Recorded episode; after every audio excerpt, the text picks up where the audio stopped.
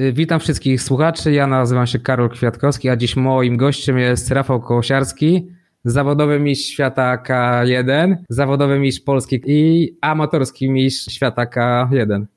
Cześć wszystkim. E, dodałbym jeszcze e, mistrz Europy Pro Am, amatorski mistrz Polski K1 e, i reszta to już chyba drugie miejsca i trzecie miejsca w kickboxingu i boksie tajskim. Może Rafał, od razu zacznijmy od samego początku. O, powiedz mi, jak wyglądało twoje życie przed trenowaniem sportu walki? Wiesz co, y, ja jestem aktywny od siódmego roku życia. Na początku grałem w piłkę, chyba bodajże z 8 lat w takim klubie y, Klepardia Kraków. Nawet potem udało mi się dostać do kadry młodzików e, w piłce. Gdzieś to przeplatałem basenem, ale jako, że zawsze byłem grubiutki, i naprawdę spoko pływałem, to, to chyba opór był za duży i, i w tym pływaniu wiesz, nie, nie poszło. E, więc no w tą piłkę ciupałem, potem dostałem kontuzję kolana, zresztą no niegroźną, e, mam ją do teraz i teraz jest wszystko ok, bo umiem sobie z nią poradzić, a wtedy ona, ona mnie wyeliminowała, no bo nie miałem żadnej wiedzy i rodzice też się nie zgodzili na internat, a miałem możliwość już zarabiania hajsu jako, jako małolat, no i się nie, nie zgodzili na moją przeprowadzkę, no i tak skończyła się mm, kariera w piłkę a przed sportami walki stricte tańczyłem. To w ogóle nie mówię o, o tym często, bo to była taka krótka przygoda. E, tańczyłem hip-hop i breakdance'a, ja wiem, z dwa lata, ale udało mi się pojechać na kilka turniejów. W ogóle tam sędziował mnie Michał Piruk, y, tam, którego można kojarzyć z tego programu You Can Dance. On jest tam tak, dość, dość słynnym choreografem. E, no i tańczyłem w Krakowie w teatrze kilka razy, także no spoko. Fajnie się tańczyło, to jeszcze krótka zajawka była, no bo jednak ciągnęło mnie od zawsze do, do tłuczenia się po gębie. Czyli można powiedzieć od piłkarza do zawodnika. Tak, trochę tak, chociaż wiesz, mm, jeśli chodzi o, o ja bym to raczej połączył, bo jako e, piłkarz się trochę tłukłem na boisku i zawsze była jakaś afera, to była ze mną. I ja na tym boisku się już tłukłem kilka razy. Mhm, a co cię zmotywowało na pójście na pierwszy y, trening? Wiesz co, tu nie będzie żadnej górnolotnej odpowiedzi. E, odpowiedź będzie bardzo prosta. E, ja się po prostu chciałem umieć bić i chciałem umieć się bronić i, i chciałem, żeby to ludziom imponowało. No i to bym już nie zadzierali. I tak jak ci powiedziałem, jak grałem w piłkę, to się już dużo razy tłukłem i, i bójki były ze mną w roli głównej, a czy wtedy myślałem, mm, że będę tu, gdzie jestem teraz? Na pewno nie, nie chciałem być zawodnikiem, chciałem po prostu się umieć bić, e, a że mocno chuliganiłem, no to, no to e, no taka kolej rzeczy już po prostu była. Tak, zazwyczaj tak jest, że idzie się na pierwszy trening, aby być lepszy i nauczyć się bronić, ale za pewne czasem przychodzi taki moment, że sam trening sportu walki zmienia podejście do treningu i zmienia osobę, e, która przyszła na swój pierwszy trening. Czy też tak było z tobą? Dokładnie, dokładnie tak było. Przed sportami walki w ogóle, w ogóle niepokorną osobą, e, zero szacunku do, do, do czegokolwiek i kogokolwiek, a jak zacząłem już trenować, e, no to przede wszystkim ta szacunek i pokora się e, pojawiła. Jak już dostałem w cymbał kilka razy, no to byłem bardzo pokorny, tak? Już, już, już tak troszeczkę, mm, chciałem, chciałbym powiedzieć, że byłem spokojniejszy, ale Potem moja historia pokazuje, że nie bardzo, ale rzeczywiście było tak, jak mówisz, że jak miała być jakaś konfrontacja uliczna, czy, czy, czy jakaś, jakaś bójka, to troszeczkę inaczej na to patrzyłem i już się tak nie rwałem, bo tak naprawdę nie miałem co sobie udowadniać na ulicy, wolałem się sprawdzać na ringu. To jeszcze u mnie zmieniło, na pewno, wiesz, to doszlifowałem e, taki zapał do ciężkiej pracy, bo no, wszyscy wiedzą, że w sportach walki trzeba ciężko harować i, i żeby sobie zapracować na sukces i, i na kolejne zwycięstwa, a ja jako małolat na szczęście albo szczęście, nieszczęście albo szczęście pracowałem z rodzicami na placu i codziennie 4-6 razy w tygodniu wstawałem o czwartej w nocy, jeździłem z rodzicami pakować auto, pakować tona, e, towar, wracałem, rozpakowałem ten towar, szedłem do szkoły i potem szedłem na trening, także wiesz, tutaj te 10-12 treningów w tygodniu nie robi na mnie żadnego wrażenia i naprawdę e, mogę harować, kiedy inni muszą już odpoczywać. Także nie mam z tym problemu i to jest bardzo fajna rzecz, którą wykształciły tak do perfekcji sporty walki u mnie. Jakie miałeś oczekiwania i czy je spełniłeś na pierwszych zawodach amatorskich? Mhm. Wiesz, to pierwszą walkę amatorską stoczyłem po pół roku treningów. E, to jest w ogóle mega zajebista historia, bo brakowało mi kilka kilogramów, nie pamiętam ile, do limitu wagowego, no i pojechałem sobie do sklepu kupić faunę, czyli ten dres, tak? Taki tak zwany worek na śmieci.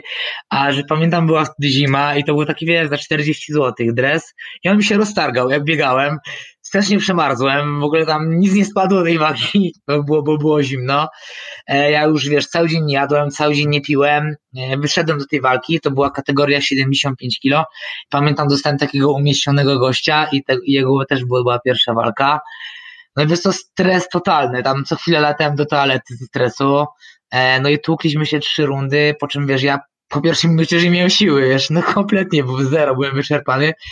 E, no i tą walkę przegrałem mm, i on mnie tak okopał, ten mój przeciwnik, że pamiętam jak wracaliśmy do domu, to tata wynosił mnie do sypialni na piętro, bo nie byłem w stanie chodzić, nie? I dwa dni nie chodziłem. I wiesz co, i to była tak naprawdę ostatnia walka, na której brakło mi tlenu. I mimo tego, że naprawdę dostałem mocno po głowie, to wiesz, była zajawka jeszcze mocniejsza na to wszystko. No właśnie chciałem też zapytać o to, czy po tej pierwszej walce miałeś dalej motywację do treningu, bo, bo zazwyczaj też tak jest, że osoby jadą na jakieś zawody, pierwsze swoje dostaną w pierdziel i tak naprawdę mówią, no to nie jest dla nich, więc to już yy, samo to świadczy o tobie, że po prostu dążysz do celu i, i się nie załamujesz po jakiejś tam jednej porażce. Tak, tak. Ja wiesz ja chciałem się po prostu zrewanżować szybko. E, w drugiej walce już mi poszło dużo lepiej, ta kategoria wagowa była niższa. W 70 kg wtedy walczyłem i, i, i, i no leciałem jak burza. E, wiesz, to też wiem na, na przykładzie mm, tego, że jestem trenerem i mam swoich podopiecznych, że miałem chłopaków, y, którzy przychodzili i toczyli walkę i już niestety nie trenują u mnie, bo, bo się zarazili i nie dali sobie wytłumaczyć, że to jest pierwsza walka i to jest specyficzna rzecz i na pewno będzie się różniła od drugiej. A mam też zawodników i, i zawodniczki, które startują i wygrywają, przegrywają, ale staram się im, wiesz, y, na to do głowy, żeby się nie zrażali, żeby trenowali, bo prędzej czy później sukces przyjdzie, nie? A to jest naprawdę bardzo fajny smak, jak się wygrywa na ringo. Mhm. Tutaj wspomniałeś też o swojej wadze. Ja myślę, że jej jeszcze do wrócimy, bo to jest też na pewno ciekawa historia, ale, ale, ale wiem, że też łączysz swoje starty amatorskie ze startami zawodowymi. Mo, możesz coś trochę o, o tym opowiedzieć? Jasne. E, wiesz co, na początku powinniśmy się skupić na tym, że starty amatorskie troszeczkę różnią się od zawodowych no i właśnie. przede wszystkim jest, e, no też jest inny system walki. Tu trzeba się skupić na szybkości i dynamice. Oczywiście knockout to knockout, tak? I można walczyć na knockout, ale tutaj są mm, maszynki, tak? Czyli za jedno trafienie jest, e, jest punkcik i te punkciki małe się zbierają i tak naprawdę nie liczą się rundy, tylko liczą się punkciki i wiesz, możesz przegrywać 2,5 rundy i 30 sekund przed końcem walki ruszyć z takiego kopyta, żeby wygrać walkę, więc troszeczkę system jest inny. To jest jedna bardzo kluczowa kwestia. Druga kluczowa kwestia to jest to, że mamy codziennie ważenie. E, I wiele osób sobie nie zdaje z tego sprawy, ale żeby mieć codziennie tą samą wagę, to naprawdę nie wiem, co trzeba, e, co trzeba robić. Przede wszystkim dlatego, że węglowodany w mięśniach ważą, a przecież z tego bierzemy paliwo, woda waży i musimy walczyć. I cała, cała sztuka polega na tym, o czym zawodnicy zapominają, że turniej amatorski to nie jest konkurs robienia wagi. To nie chodzi o to, kto zrobi wagę, tylko kto wygra walkę i zrobi wagę, tak? I nie dość, że trzeba to powtórzyć raz, dwa, trzy, a nawet czasem cztery dni pod rząd, to jeszcze trzeba wygrać z bólem, ze zmęczeniem, a po trzech, czy czterech, czy pięciu walkach y, żołądek już nie chce przyjmować pożywienia. E, jak dobrze wiemy, sport zawodowy, a, a, a zdrowie układu pokarmowego raczej nie idą w parze, więc no naprawdę oprócz samej walki jest bardzo dużo wyzwań, takich jak ból, e, kilka walk, e, ogarnianie tak naprawdę turnieju na bieżąco, bo podczas walk i podczas turniejów albo organizator się pomyli i da nam walkę wcześniej, albo później, albo jakaś walka wyskoczy. No tak naprawdę e, no same kozaki walczą na turniejach i to, że to jest nazwane turniej amatorski, to wcale nie znaczy, że walczą tam początkujący albo amatorzy. Na Mistrzostwach Polskich, gdzie kadra Polski jest tak naprawdę czołówką świata, walczą, walczą praktycznie sami zawodowcy i, i nie idą naprawdę tam ludzie z pierwszej łapanki, no i tutaj mogę się pochwalić, że u nas to bardzo fajnie ogarnia mój trener Adam Rydzak z Nowej Solis, który się mną opiekuje i moim teamem i on nam to wszystko ogarnia i naszym zadaniem jest tylko walczyć. No i oczywiście e, mój dietetyk Marcin tutaj daje bardzo dobry mm, plan y, kompleksowo-żywieniowy, dietetyczny, żebym ja się nie musiał tym zajmować, bo jeśli tak chciałem tu też powiedzieć o nawodnieniu, żebyśmy wiedzieli, ile musimy pić, y, ile tak naprawdę trzeba wypocić, żeby tą wagę zrobić, y, bo jak nie wszyscy wiedzą, no to większość kontuzji właśnie dochodzi wtedy, kiedy mamy skrócony czas reakcji, gorszą wydolność, czyli po prostu przez brak wody y, czy elektrolitów, no i wtedy dochodzi do kontuzji, no i do urazów mózgu, nie? Więc, więc to jest bardzo ważna kwestia w sportach mm, amatorskich, w zawodach amatorskich, a jeśli chodzi o walkę zawodową, no to mamy komfort, tak? Mamy 30 y, godzin na rekuperację, czyli na, na, na nawodnienie się i na nabicie mięśni. E, wiemy, kiedy jest ważenie, wiemy dokładnie, kiedy jest walka. Także będę zawsze uważał, że turniej amatorski e, jest dla mega dużych kozaków i wygranie tego to jest naprawdę duży szacun, mimo tego, że nazywa się amatorski. No tak, no bo praktycznie takie zawody trwają, tak jak wspomniałeś, no 3-4 dni. A kurczę, no ciężko jest toczyć na jednym tempie te wszystkie walki, potem jeszcze właśnie nawodnić się, zjeść. I właśnie też jeszcze chciałbym Ciebie zapytać o jedzenie, bo, bo jak wiesz, z wodą jeszcze może nie być takiego problemu po walce, ale, ale też dochodzi stres i czasami się też nie chce jeść. Y, jak z tym sobie y, radzisz? Jeśli chodzi o stres i jedzenie, to ja jestem akurat tą osobą, która zajada stres, więc nie mam z tym problemu, ale wiesz co, no tak jak Ci wspominałem, Marcin zawsze mi wytycza jakiś plan. Oczywiście, wiesz, to plan ulega zmianie po każdej walce, w zależności od tego, jak się czuję. I to jest tak, że na turnieju bardzo ciężko postawić na jakieś takie, mm, na jakiś taki jadłospis, dlatego że najczęściej tak, jest to wyjazd, e, jedzenie się psuje, wiesz, to jedzenie jest w pojemnikach, więc ciężko tak naprawdę zaplanować. E, no i zdecydowanie lepszym pomysłem jest zjeść jakieś przetworzone jedzenie, e, które się na pewno nie zepsuje, czy jakieś lody niskotłuszczowe, czy dżem z jakimiś tam dodatkami, niż zapakować sobie jedzenie do pojemnika i żeby ono się zepsuło tak, z takiego y, prostego jedzenia też dostarczymy węglowodanów, a chyba teraz raczej mm, zawody to nie jest taki czas, gdzie musimy się bardzo przejmować e, tym, co do siebie wrzucimy. Ważne, żeby po prostu to było sprawdzone, żebyśmy nie jedli jakichś wynalazków e, i steków, które gówno dadzą, e, a żeby to dawało energię, tak? No i wiadomo też po ważeniu E, musimy pamiętać o tym, że takie posiłki stałe raczej nie wchodzą. No, ten układ pokarmowy jest, tak jest podrażniony, jest odwodniony, to się nie będzie wchłaniało, to będzie zajmowało dużo miejsca, e, więc no ja bym tu postawił na jakieś, jakieś lody, tak jak mówiłem, niskotłuszczowe, na jakieś żelki, no na coś, co nam da szybki wystrzał e, energii. Tutaj nie ma co się bawić w zdrowe odżywianie tak do końca, bo wiadomo, nieraz jest tak, że mamy ważenie o ósmej, czyli trzeba wstać o tej szóstej, piątej, zrobić tą wagę, dociąć tą wagę, e, no bo mówmy się, jest mało który zawodnik, którą tą wagę startową ma zawsze, ja nie wierzę w takie numery, że, że nikt nie robi wagi, bo, bo nie chcę się w to uwierzyć. No, może są wyjątki, ok? Ja dodam ze swojego doświadczenia, że nikt nie, nikt nie startuje w naturalnej swojej wadze. Też zdarza mi się, że prowadzę zawodników do amatorskich zawodów i po prostu każdy robi chociaż te 2-3 kilo na ostatnią chwilę. Jasne, jasne. No u, u, mnie też to jest standard, tak? Y, że, że te 2 kilo zawsze jest, 2-3 kilo zawsze jest do cięcia. No zresztą teraz mamy e, taki, taki luźny czas e, ja ważę 76-77 kg, także do mojej kategorii startowej jest około 5 kg. Więc, więc, więc na, na, na zawody amatorskie to byłoby trochę dużo, żeby to coś nie zbijać, trzeba byłoby zejść, ale na, na walkę zawodową, no to to jest, wiesz, około 7-8% masy ciała i myślę, że jakbym przykładowo miał walkę jutro, to jestem w stanie to zrobić dzisiaj, tak? Więc to nie jest żadne duże wyzwanie. Jasne. Właśnie też wspomniałeś o Marcinie Ostaszewskim, twoim dietetyku. Marcin był gościem w jednym z poprzednich podcastów i wspomniał o tym, że ważyłeś kiedyś 98 kilo.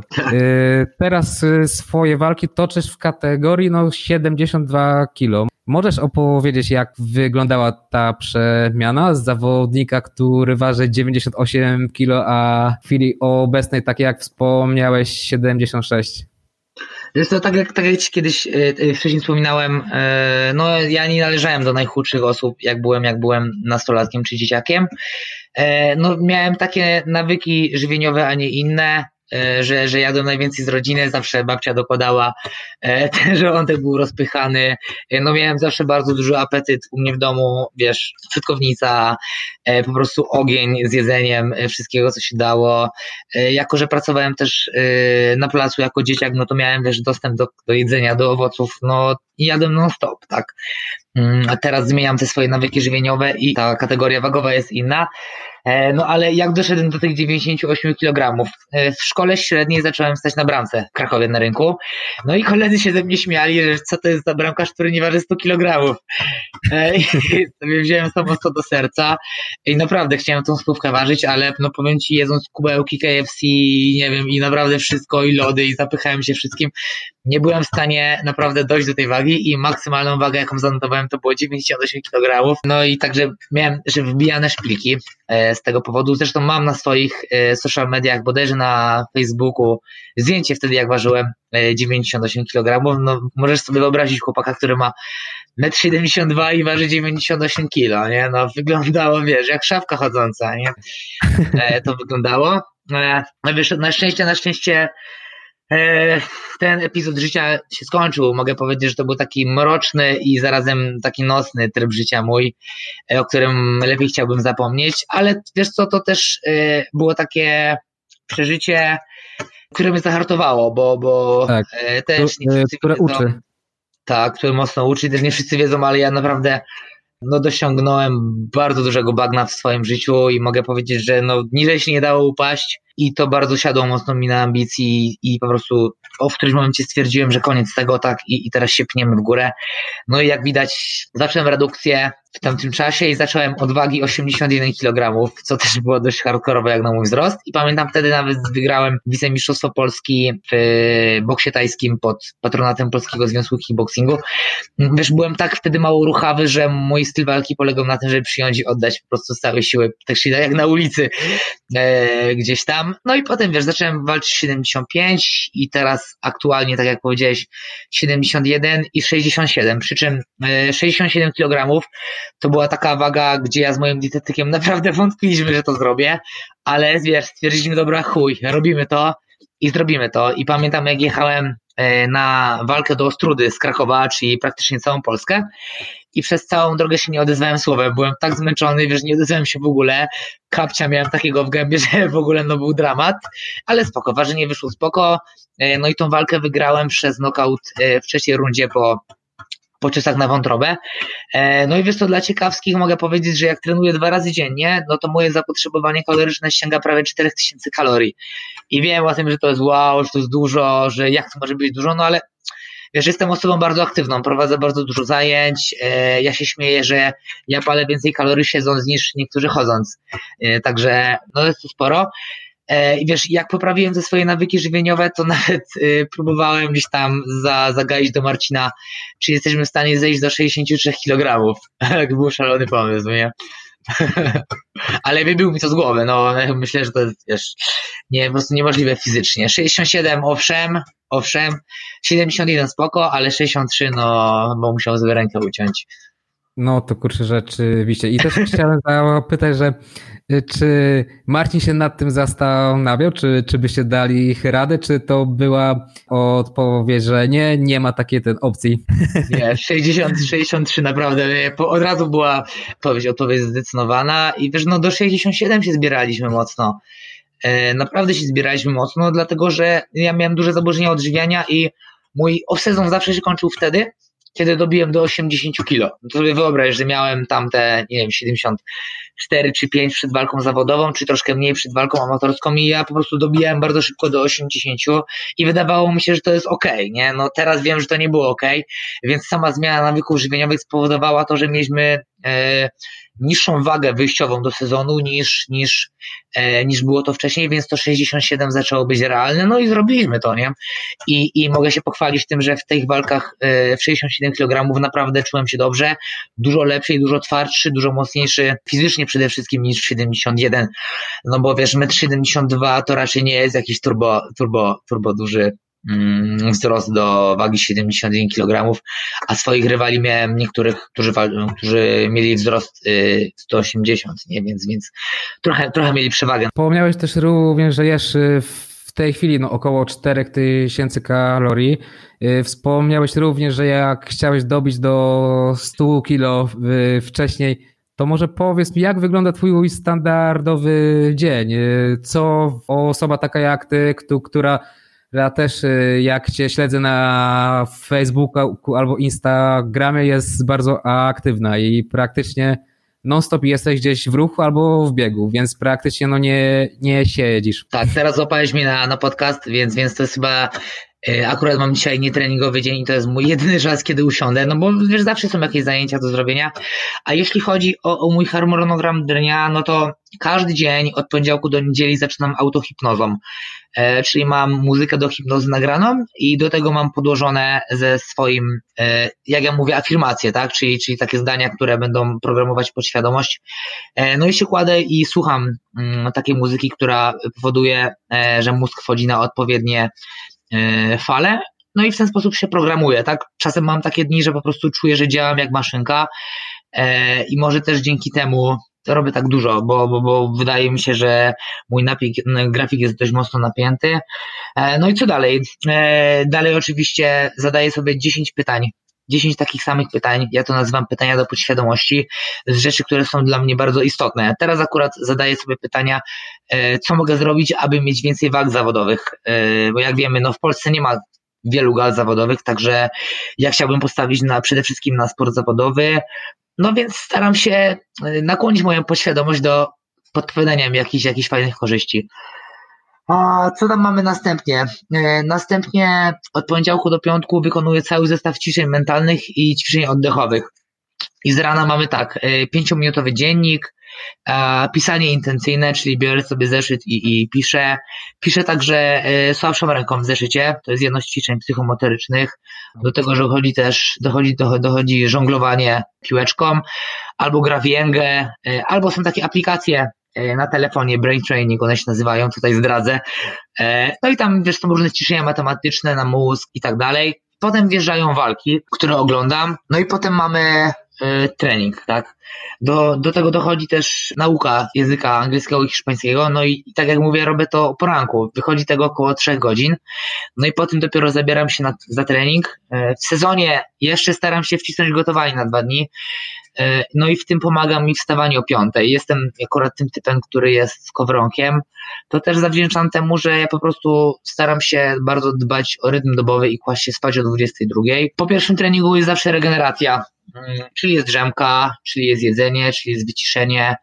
Mm, staram się też ponagrywać coś na Instastory, e, jak widzisz, e, i mam nadzieję, że, że wiele osób widzi i przekazuje jakieś rzetelne informacje mm, do sieci. No i potem mamy pracę, no i zazwyczaj drugi trening, więc drugą część, druga część dnia to jest u mnie praca, pierwsza część dnia to jest u mnie nauka, mm, pomaga mi przy tym kawka. Ja tylko kawę piję, dwie kawy, pierwszą o siódmej, drugiej, drugą o dziesiątej przed treningiem, potem już kofeiny nie stosuję, żeby sobie nie zaburzać snu.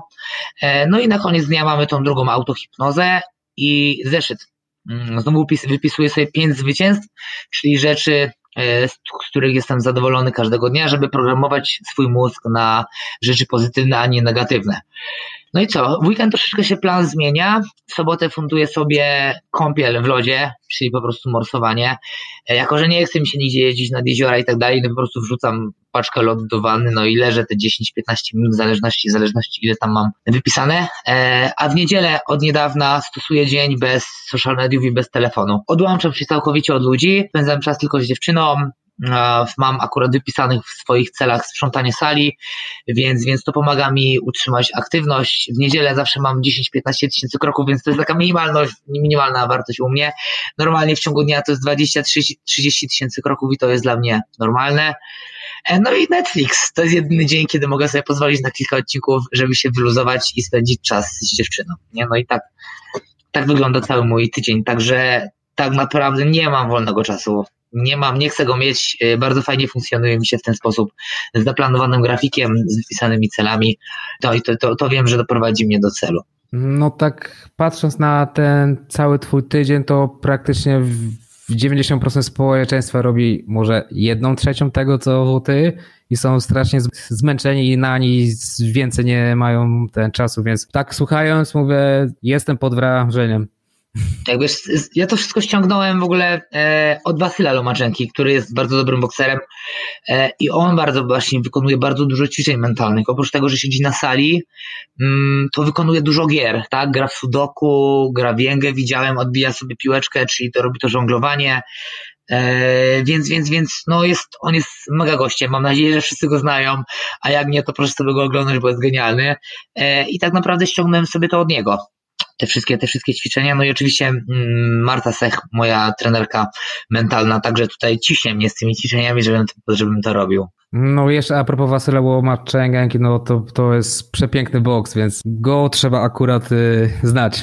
Tak, tak, koniecznie, no chłopak wygrał dwa razy Mistrzostwo Olimpijskie i tam bodajże z tego co pamiętam, to jego rekord amatorski to jest 396 do 1, tak? A rekord zawodowy to jest ten 12 czy 13-1, y, w tym, w tym już kilka tytułów Mistrza Świata, także no wiesz, ja wiem, że rekordy nie walczą, ale to to mówi samo za siebie, nie? Współpracuję z wieloma osobami, którzy pomagają Ci w karierze między innymi z Arturem Jobda, czyli trenerem przygotowania motorycznego, z Martą Sech, trenerem mentalnym, czy dr Joanną Podgórską, jedną z najlepszych specjalistek od biochemii w Polsce. Dlaczego zdecydowałeś się skupić na tych obszarach? Wiesz co, e, na pewnym etapie już, już wiedziałem, że muszę połączyć wszystkie kropeczki i samo trenowanie na sali nie wystarczy.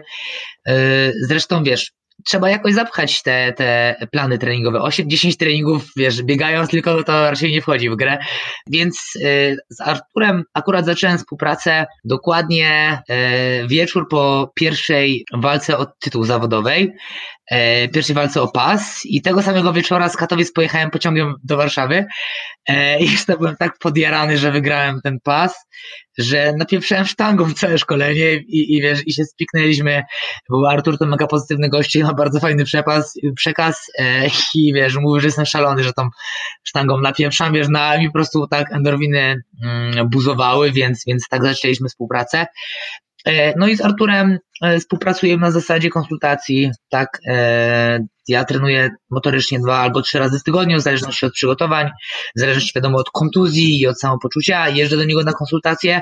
No i oczywiście konsultujemy się na zasadzie filmików, także ja mu wszystko mm, nagrywam i on mi tutaj mówi, co robię źle, i to dobrze. Także e, jeśli chodzi o trening motoryczny, to bardzo sobie go chwalę. Mam na pewno mniej kontuzji.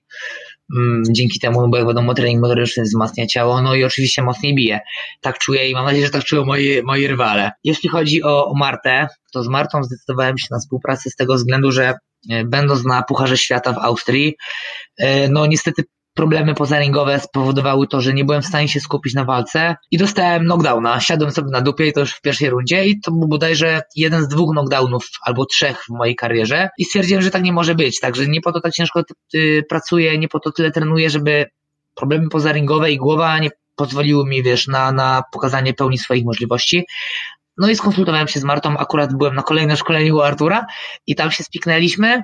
Mm, ale nie zaczęliśmy od razu współpracy, no bo ja mm, nie zdecydowałem się od razu, dopiero potem zaczęliśmy chwilę potem współpracować. E, no i tak jak mówiłem, w swoim planie dnia, no trening mentalny, bardzo duża część mojej głowy, wiesz, tutaj nie wspomniałem o takich rzeczach jak wizualizacje, jak o, dialog, jak o dialogu wewnętrznym, jak o, o konsultacjach z Martą cotygodniowych i oczywiście wykonywaniu zadań domowych. E, wiesz, no mam też w pokoju tablicę taką wielką na całą ścianę, gdzie zapisuję swoje cele, zapisuję swoje rzeczy, które wpadają mi do głowy, E, mam też rozrysowany cały plan na lodówce na cały tydzień, na cały dzień, także, także no bardzo dużo się zmieniło. Tak, e, wcześniej tego w ogóle nie robiłem, nie przykuwałem do tego uwagi. Mm, potrafiła mnie rozproszyć najmniejsza rzecz na treningu, a teraz na przykład jak jestem w tramwaju, jadę na trening, tak, no to potrafię patrzeć się w szybę i wizualizować sobie techniki, wiesz, które będę robił e, i potem na treningu mam déjà vu, także wow, ja już to robiłem i to jest takie proste dla mnie. Także no naprawdę polecam, polecam, polecam i współpracę z Martą i trening mentalny. Wiesz, nie każdy wie, ale każdy zawodnik robi trening mentalny, nie? Czyli jak do siebie mówi, niektórzy, większość zawodników się karci, tak, mówi, ale słabo, czy coś tam. E, I to jest też mental, tak? I to jest też jakiś dialog wewnętrzny, a bardzo może niełatwo, ale można przeprogramować swoją głowę i, i ja za to ręczę, e, bo, bo sam to czuję. Więc, więc, więc to też był krok milowy, jeśli chodzi o moje przygotowanie. A, a ostatnią panią, którą wymieniłeś, czyli doktor, czyli Asię Jędrzejczak, Asię Podgórską, e, Asię Jędrzejczyk, to nie ta zawodniczka. E, Asię Podgórską to jest doktor nauk biochemii, bardzo mądra osoba i osoba, od której zafascynowałem się tak naprawdę e, dietą długowieczności i elementami długowieczności. Wiesz, zacząłem ją obserwować. E, w jej relacjach naprawdę mocno bije zajawka, e, bardzo, fajne, bardzo fajne merytoryczne treści przekazuje. No a jak wiemy albo nie wiemy, no długowieczność raczej nie współgra ze sportem zawodowym, tak? I ja staram się teraz tak to jakoś połączyć. Czy to będzie, wiesz, dbanie o swój rytm dobowy, czy blokowanie niebieskiego światła poprzez okulary, e, czy wystawianie się na słońce, czy aktywowanie genów długowieczności, na przykład jedząc borówki, tak, no jest bardzo dużo tych elementów i Asia o nich mówię, o nich mówię na social mediach, e, i długo się zbierałem, żeby do niej napisać o współpracę. No i jak w końcu, w końcu się Asia zgodziła, no to ona mnie tutaj wspiera e, w konsultacjach, ja ją oczywiście ze swojej strony promuję. E, no jestem mega wdzięczny, że zgodziła się, zgodziła się ze mną współpracować, bo mm, jedną osobą, która wszystko mi to ogarnia jest Marcin, Marcin Ostaszewski, a tutaj z Asią jeszcze konsultuję i, i myślę, że nie ma drugiego takiego zawodnika, który ma akurat taką osobę w teamie. E, no i bardzo sobie to chwalę, tak? Tutaj uważam, że to jest taka, taka, taka moja tajna broń do tego wszystkiego. Wiesz co, jeśli chodzi jeszcze o zespół, no to też bardzo ciekawym, ciekawą osobą będzie mój trener, bo ja jestem tutaj z Michałowic koło Krakowa, a mój trener mieszka w Nowej Soli i tam ten klub reprezentuje. E, jeżdżę tam na, na obozy i to z nim jeżdżę na zawody, e, jako że bardzo sobie ufamy i na ten moment no nie wyobrażam sobie innej osoby, która miałaby mi stać w narożniku. Czeka mnie w lutym następna walka o pas zawodowego mistrza świata i zrobię trenerowi miłą niespodziankę po tej walce, jak to wygramy a on o tym jeszcze nie wie, ale to taki delikatny spoiler zrobię. No. no ale, ty już, ale ty już wiesz, więc y, to jest nie najważniejsze. Tak. Nie? tak, tak, tak. Ja już mam świadomość, że wiem. Mam to poczucie, że, że, że będzie zrobiona robota. Mhm. Wspomniałeś, że jesteś z Michałowic, tam stworzyłeś swój klub. Opowiedz, jak go zbudowałeś i skąd pomysł na klub w tak małym miasteczku? Tak, no to jest, to jest, yy, to jest gmina pod, pod, yy, pod Krakowem, 10 kilometrów od Krakowa. Wiesz co, pomysł wpadł na to, że yy, no ja zawsze chciałem być swoim szefem. Tak naprawdę nie chciałem u nikogo trenować, nie miałem zamiaru nikomu płacić czynszu nigdy, więc, więc, więc chciałem zbudować swój klub. E, zaczynałem od prowadzenia e, w szkołach, zajęć i tak dalej. Tam, tam uczyłem się rzemiosła trenerskiego. A jako, że tutaj mieszkam w domu i mam dość, dość duży garaż, e, w którym mój tata miał gołębnik, zresztą bodajże, który ma 60 metrów kwadratowych, to wpadł, wpadł na pomysł, żeby zamienić ten gołębnik na, na salę. Przed tym pomysłem e, zacząłem pracować, żeby sobie zarobić na remont sali i tak wyremontowałem cały garaż, tak? Więc zrobiłem z gołębnika konkretną salę e, z wielkim lustrem, z matą, z workami, która jest na poddaszu, a na dole mam taką salę do przygotowania motorycznego, więc takie też bardzo fajne, bardzo fajna innowacyjna salka mi tutaj wyszła z tego. No i wiesz co, teraz aktualnie jestem na mm, etapie odbierania papierów, bo będę mm, przekształcał ten budynek i robił z tego 200-metrowe centrum razem z parkingami e, e, e, i z konkretnym zapleczem do, do treningu motorycznego, bo chciałbym, żeby w moim, w moim klubie można było trenować kickboxing i można też było dźwigać ciężary, zresztą to się tak to się łączy e, w dzisiejszych czasach. Dzisiaj już wiemy, że trening motoryczny nie spina, bo, bo, bo kiedyś to było nie do pomyślenia, żeby dźwigać e, będąc bokserem. I wiesz co, no też klub e, na swoim podwórku daje mi dużą oszczędność czasu. Ja zawsze muszę dojeżdżać e, do Krakowa na treningi i większość czasu spędzam e, w klubie w Boomboxing Studio, tam trenując, więc wiesz, to jest zawsze kilka godzin do regeneracji, także ja nie muszę nigdzie jeździć na salę, mogę sobie wyjść z kawką na salę i od razu, od razu lecieć do domu pod prysznic i się regenerować i przygotowywać się do drugiego treningu. Mhm. Tak właśnie opowiadasz o swoim klubie. Ja tam nigdy nie byłem u ciebie, ale mam wrażenie, jakbym go znał, bo jest go bardzo dużo w twoich Insta Store i spędzasz tam też kupę czasu. Tak, tak, tam spędzam bardzo dużo czasu e, i to mi trochę utrudnia e, spędzanie czasu na słońcu, no ale postaram, staram się to jakoś łączyć. E, wiesz co, też pokazuję to też dlatego, żeby ludzie widzieli, jak to było wcześniej. E, jak to teraz wygląda, a jak będzie wyglądało później. Na pewno też z tego zrobię e, konkretnego vloga, tak, z całej przebudowy garażu. No i tak jak mówisz, dużo, dużo, dużo, dużo pokazuję treningu swoich podopiecznych i dużo swoich treningów, e, no bo jestem też trenerem i chciałbym, żeby ludzie, ludzie widzieli, jak, jak pracuję i żeby przychodzili do mnie na zajęcia, bo myślę, że robię dobrą robotę. Hmm. A skąd zrodził się pomysł na ksywkę Next Level i czemu ostatnio zmieniłeś ją na Algos? Co to znaczy właściwie Algos? Wiesz co, e, ksywa Next Level zrodziła się znowu tutaj troszeczkę, pomógł mi Wasyl Lomaczenko on miał kiedyś ksywę Hightech. On też zmienił na No Mass, no i ten Hightech e, bodajże oznacza wyższą technologię, nie? I rzeczywiście tak wygląda, że jak Wasyl wal, walczy, no to jego rywale wyglądają jakby byli co najmniej poziom niżej. E, no i ja zawsze miałem to przekonanie, że mój kickboxing będzie po prostu następnym levelem, nie? I zawsze starałem się tak trenować, żeby, żeby przenieść ten kickboxing na wyższy level, a zmiana, zmiana ksywy e, miała, ma odzwierciedlać mój charakter walki.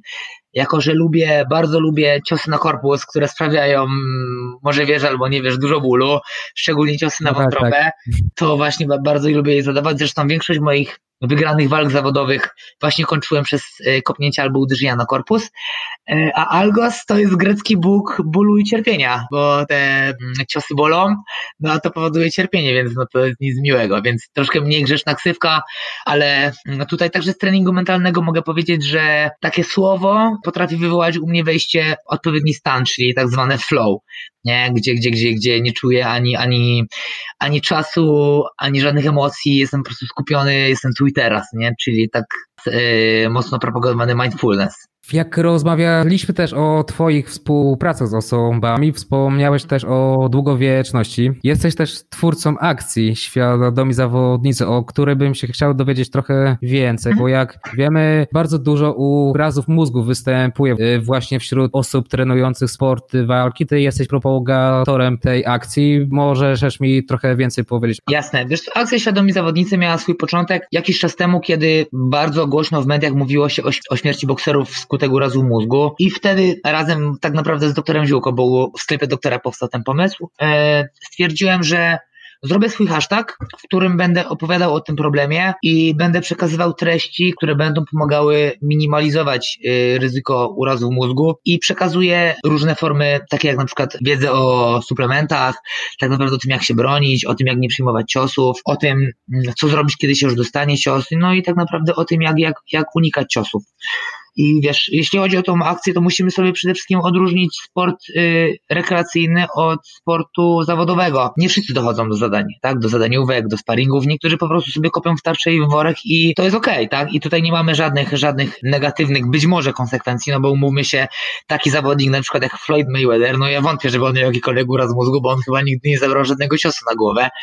E, tak, no i tutaj też to zależy od, od charakteru zawodnika. Wiesz, mówi się też, że sporty walki są sportem wysokiego ryzyka, ale no to w ten sposób możemy też wrzucić sobie na przykład piłkę nożną do tego worka, bo tam też, wiesz, uraz mózgu to uraz mózgu, tak? Czy to będzie lewy prosty, czy odbicie piłki, no to będzie ten sam efekt, tak? Nasz mózg pływa w płynie i przy urazie, czyli coś uderzy w głowie, odbija się od czaszki. Czy to będzie piłka, czy to będzie cios, czy to będzie e, bitka na lodzie w hokeju, czy to będzie rugby, czy to będzie futbol, no to jest wszystko to samo. I myślę, że nie ma co piętnować sportów walki, jeśli chodzi o rekreacyjne trenowanie. No bo jeśli chodzi o zawodowstwo, no to jak wiemy, każdy sport ma swoją cenę. Nie? I sport zawodowy łączy się z tym, że ceną za, za oklaski, ceną za walki w największych organizacjach, ceną za chwałę, ceną za wiesz, bycie tak naprawdę nieśmiertelnym w, w tym sporcie, no mogą być urazy mózgu, tak? Eee, wiesz co, i, i, i no trzeba się na to przygotować. Jeśli już chcemy sport zawodowy, zawodowo uprawiać, to warto sobie wpisać hashtag świadomi zawodnicy i zobaczyć, jak to wszystko minimalizować. Jasne, bo, bo tak myśl, myśląc nawet o urazach mózgu, to też mam w głowie świetnego kickboxera, jakim był Marek Piotrowski, który się też bochryka właśnie z problemami neurologicznymi. Więc czy zawodnicy dbają o siebie, czy raczej są skupieni na ciężkich i częstych walkach, by jak najszybciej osiągnąć sukces w tym sporcie, y, nie zważając na konsekwencje zdrowotne? No dokładnie, tak jak mówisz. Y, wiesz, sama walka to są tylko trzy rundy, a na przygotowaniach musimy zrobić x tych rund, tak? Bardzo dużo, więc ta kumulacja ciosów podczas przygotowania jest ogromna. I wiesz co, tak, zgodzę się z tym, że zawodnicy ciężko trenują i, ze, i o siebie nie dbają. Yy, widzę to, widzę to na moich kolegach, yy, którzy sobie wychodzą na imprezkę w weekend po całym tygodniu treningów, idą sobie na piwko, idą sobie do kina, trzymają dopiero michę dwa tygodnie przed walką, no i to nie idzie sobą w parze że ja akurat jestem perfekcjonistą i staram się, wiesz, i dbać o rytm dobowy i nie wychodzę z domu, zresztą po całym tygodniu treningu nie mam siły wyjść, tak, ja chcę iść spać i, i, i chcę się zregenerować. E, na szczęście mam, mam wyrozumiałą dziewczynę, która mnie nie gani za to, że, że, że, że jestem tylko na sali. I nie wyobrażam sobie takiego podejścia, jak mają niektórzy, wiesz, potem się dziwią, że albo boli głowa, albo waga nie chce zejść, tak, albo są kontuzje, wiesz, może to jest kwestia tego, że w Polsce i w kickboxingu zawodowym nie ma tak dużych pieniędzy za to. Y, ludzie się nie przykładają, traktują to jako, jako, jako formę hobby. Wiesz, nie wiem. Ja jakbym zarabiał grubą kasę, to spędziłbym jeszcze więcej czasu na sali, bo nie musiałbym pracować, e, nie musiałbym spędzać czasu mm, z podopiecznymi, chociaż pewnie bym to robił, bo sprawia mi to przyjemność, e, ale widzisz, też w sporcie zawodowym, gdzie faceci i dziewczyny dostają grube tysiące, grube miliony za walki, zdarza im się nie zrobić walki, czy nie być przygotowanym, no ja nie wyobrażam sobie tego. E, wiesz, u nas w sporcie amatorskim nie ma w ogóle kasy za treningi, ale, ale za, za, za walki czy za treningi, no chyba, że masz sponsorów, którzy ci to opłacają, ale ale no nie dbają o siebie i chyba nie są no, w pełni świadomi, że nie dbając o siebie, no powodują sobie większe komplikacje zdrowotne po karierze wychodząc na ring, nie? Jesteś również fanem CBD, masz swoją linię produktów CBD by Kosior yy, w sklepie Doktor Ziółko. Jakie korzyści dostrzegasz w CBD i w czym ci pomagają? Tak, wiesz, to pewnie, że im pomaga. Nie promowałbym, gdyby nie pomagało. Yy, wiesz to zacznę sobie od tego, yy, że nie jestem fanem CBD, bo to są narkotyki. Yy, chwalę sobie, chwalę sobie tutaj jego działanie neuroprotekcyjne. Mówiąc to prościej, Wcześniej, kiedy nie stosowałem CBD, zawsze bolała mnie głowa po przygotowaniach. Tak jak mówisz, no odczuwałem, odczuwałem te ciosy i odkąd biorę CBD, tak naprawdę to się zminimalizowało. Nie mówię, że głowa nie boli, bo jak się konkretnie przyjmie, to zawsze, zawsze e, będzie bolało, ale poprawił się mój sen. Głowa mnie mniej boli. Wiesz, też treningi wieczorne dają mocno w kość i są niezgodne z naszym rytmem dobowym i czasem jest ciężko zasnąć, dlatego mm, taki olejek czy, czy susz y, będzie tutaj bardzo pomagał. I tak jak wspomniałeś wcześniej o Marku Piotrowskim, wcześniej nie było tej wiedzy o neuroprotekcji i tak jak mamy kilka przykładów w polskim sporcie, czy to będzie e, Andrzej Gołota, czy właśnie Marek Piotrowski, no oni nie mieli tej wiedzy, tak? Nie było tego dostępu, dlatego te skutki były dużo poważniejsze niż mogą być teraz. I uważam, że sklep Dr Ziółko, który pomógł wypuścić tą linię właśnie moich, moich, mm, moich produktów, robi bardzo dobrą robotę, bo wspierają mój hashtag i promują to działanie wśród, wśród bokserów, czego dowodem może być to, że w ich zespole jest na przykład Norman Parke czy, czy Marta Waliczek, czy bardzo dobrzy i znani zawodnicy, którzy także promują to neuroprotekcyjne działanie CBD. Mhm. A propos właśnie Marty Waliczek, to nagrywamy tą rozmowę w dzień jej ten walki, także jeszcze przed y, walką trzymamy tutaj za nią y, kciuki, żeby wygrała. Tak, tak. No jest Team Doktor Ziółko, więc y, mimo tego, że pałam sympatią też do, do, do jej przeciwniczki, to nie mogę się tutaj wyłamać. Rafał, słuchaj, mam jeszcze do ciebie jedno pytanie, bo jesteś właśnie bardzo skoncentrowany na osiągnięciu mistrzostwa w największej federacji kickboxerskiej, jaką jest yy, Glory. Y, kiedy tam siebie widzisz i ile pracy jeszcze jest przed tobą, żeby tam dojść i później zdobyć tę pasję? Wiesz, to zacznę od końca, że tak naprawdę praca to się nigdy nie skończy, bo będę także mocno pracował po karierze e, jako trener, pewnie dalej nad jakimiś ambitnymi projektami. Kiedy się widzę w Glory? Widzę się tam za dwa lata. Widzę się tam za dwa lata, mam teraz 27 lat. Chciałbym tam dotrzeć, jakbym 28, 29 i zgarnąć tytuł mistrzowski mając 30 i potem zawojować następną kategorię wagową. I to jest naprawdę taki mega, mega, mega mój cel, żeby zgarnąć dwa pasy mistrzowskie, no i potem przejść do następnych organizacji, tak jak na przykład zrobił Nicky Holsken, który był mistrzem Glory i teraz przyszedł do One Championship, tak? Więc, więc to też jest taka osoba, którą podpatruję e, i która, która, która pokazuje mi, że wszystko jest możliwe, tak? Że można zgarnąć jeden tytuł w największej organizacji, potem pojechać do Azji i zgarnąć następny tytuł. Także tak, tak, to widzę. A wiesz, pracy najwięcej włożyć muszę w walki zawodowe. Tutaj niestety trzeba się, stety albo niestety trzeba się obić dość mocno i dość dużo. Też punktowanie w Glory jest specyficzne, tam są, jest pięciu sędziów, punktowane są specjalne techniki, te power punche mocne, tak, czyli całkiem co innego niż w sporcie amatorskim, a łącząc to, no wiesz, staram się ugryźć dwie pieczenie przy jednym ogniu, ale mm, mam nadzieję, że niedługo już podpiszę kontrakt z Federacją FEN, bo wybieram się na obóz e, w wakacje tutaj do nich. Mam nadzieję zgarnąć ich kontrakt i mam nadzieję, że potem już, już będzie tylko zawodowstwo i, i w końcu to moje upragnione glory. A właśnie jeszcze a propos walk, y, Rafał, ciężko jest generalnie dostać walkę, bo tak patrząc z perspektywy kibica i fana, kickboxing w świadomości Polaka trochę stracił na tym, że bardziej w tym momencie jest popularniejsze MMA i tych federacji jest też mało, gdzie możesz toczyć y, walki zawodowe. Dokładnie, dokładnie. Jeszcze, jeszcze po tym jak upadł DSF, no to w ogóle tego kickboxingu jest mniej w polskim rynku i teraz dając na przykład Federację FEN, jest bodajże jedna walka kickboxerska, tak, tak, to jest MMA. Akurat walczy mój, mój kolega Piotrek Sokół mm, z Krakowa, za którym, z którego mm, trzymam mocno kciuki. No więc to nie jest łatwo, to wszystko zależy od promotora, tak, żeby dostać, żeby dostać walkę. E, ja wcześniej byłem tutaj mm, pod Federacją ISKA, także dostałem od tej federacji kilka walk. Teraz już na stałe przeniosłem się do Polskiego Związku Kickboxingu pod, pod, pod Federację WAKO e, i mam ambicje zdobyć właśnie tutaj amatorski tytuł Mistrza Świata i Europy.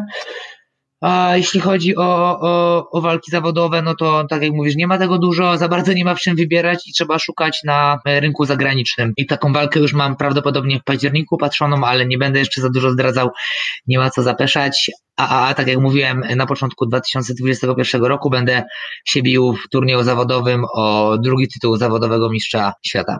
No to ci powiem, że masz bardzo dobry plan. Zdobycie mistrzostwa y, Glory w wieku 28-29 lat, gdzie tak naprawdę się mówi, że zawodnik y, osiąga swój szczyt y, formy w wieku 30 lat i te plus minus dwa lata w plus są jego najlepszym momentem na jak do jak najlepszych walk. Dokładnie, dokładnie. Wiesz, y, jak wybuduję klub, będę miał komfort psychiczny, że mogę zostawić tutaj e, z moimi podopiecznymi klub, będę, mi, będę miał więcej czasu na treningi.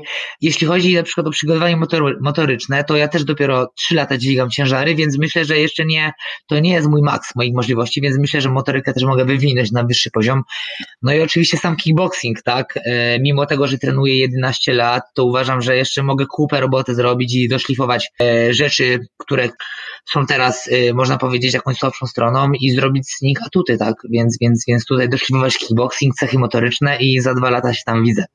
Rafał, myślę, że dotarliśmy do końca. Bardzo Ci dziękuję za udział w podcaście. Myślę, że przekazałeś bardzo ciekawe inf informacje o tym, jaką postawę powinien przyjąć zawodnik, by osiągnąć postawione sobie cele sportowe. Na koniec, proszę powiedz mi, gdzie można Ciebie znaleźć w realu i w internecie. Znaleźć mnie można w realnym świecie e, w Krakowie, w klubie Boomboxing Studio, tam gdzie trenuję i też prowadzę treningi. Można mnie znaleźć w Michałowicach na mojej sali, e, gdzie wszystkich serdecznie zapraszam do, do, do treningów i można mnie znaleźć też e, w Nowej Soli u mojego trenera, gdzie czasem jestem na obozach, a online jestem na Instagramie Kosiarski Rafał i na Facebooku Rafał Algos Kosiarski i Kickboxing Michałowice, czyli moja strona mojego klubu. Dzięki i do usłyszenia. Bardzo dziękuję wszystkim za, za wysłuchanie podcastu i bardzo Ci dziękuję za rozmowę i do usłyszenia. Dzięki, cześć.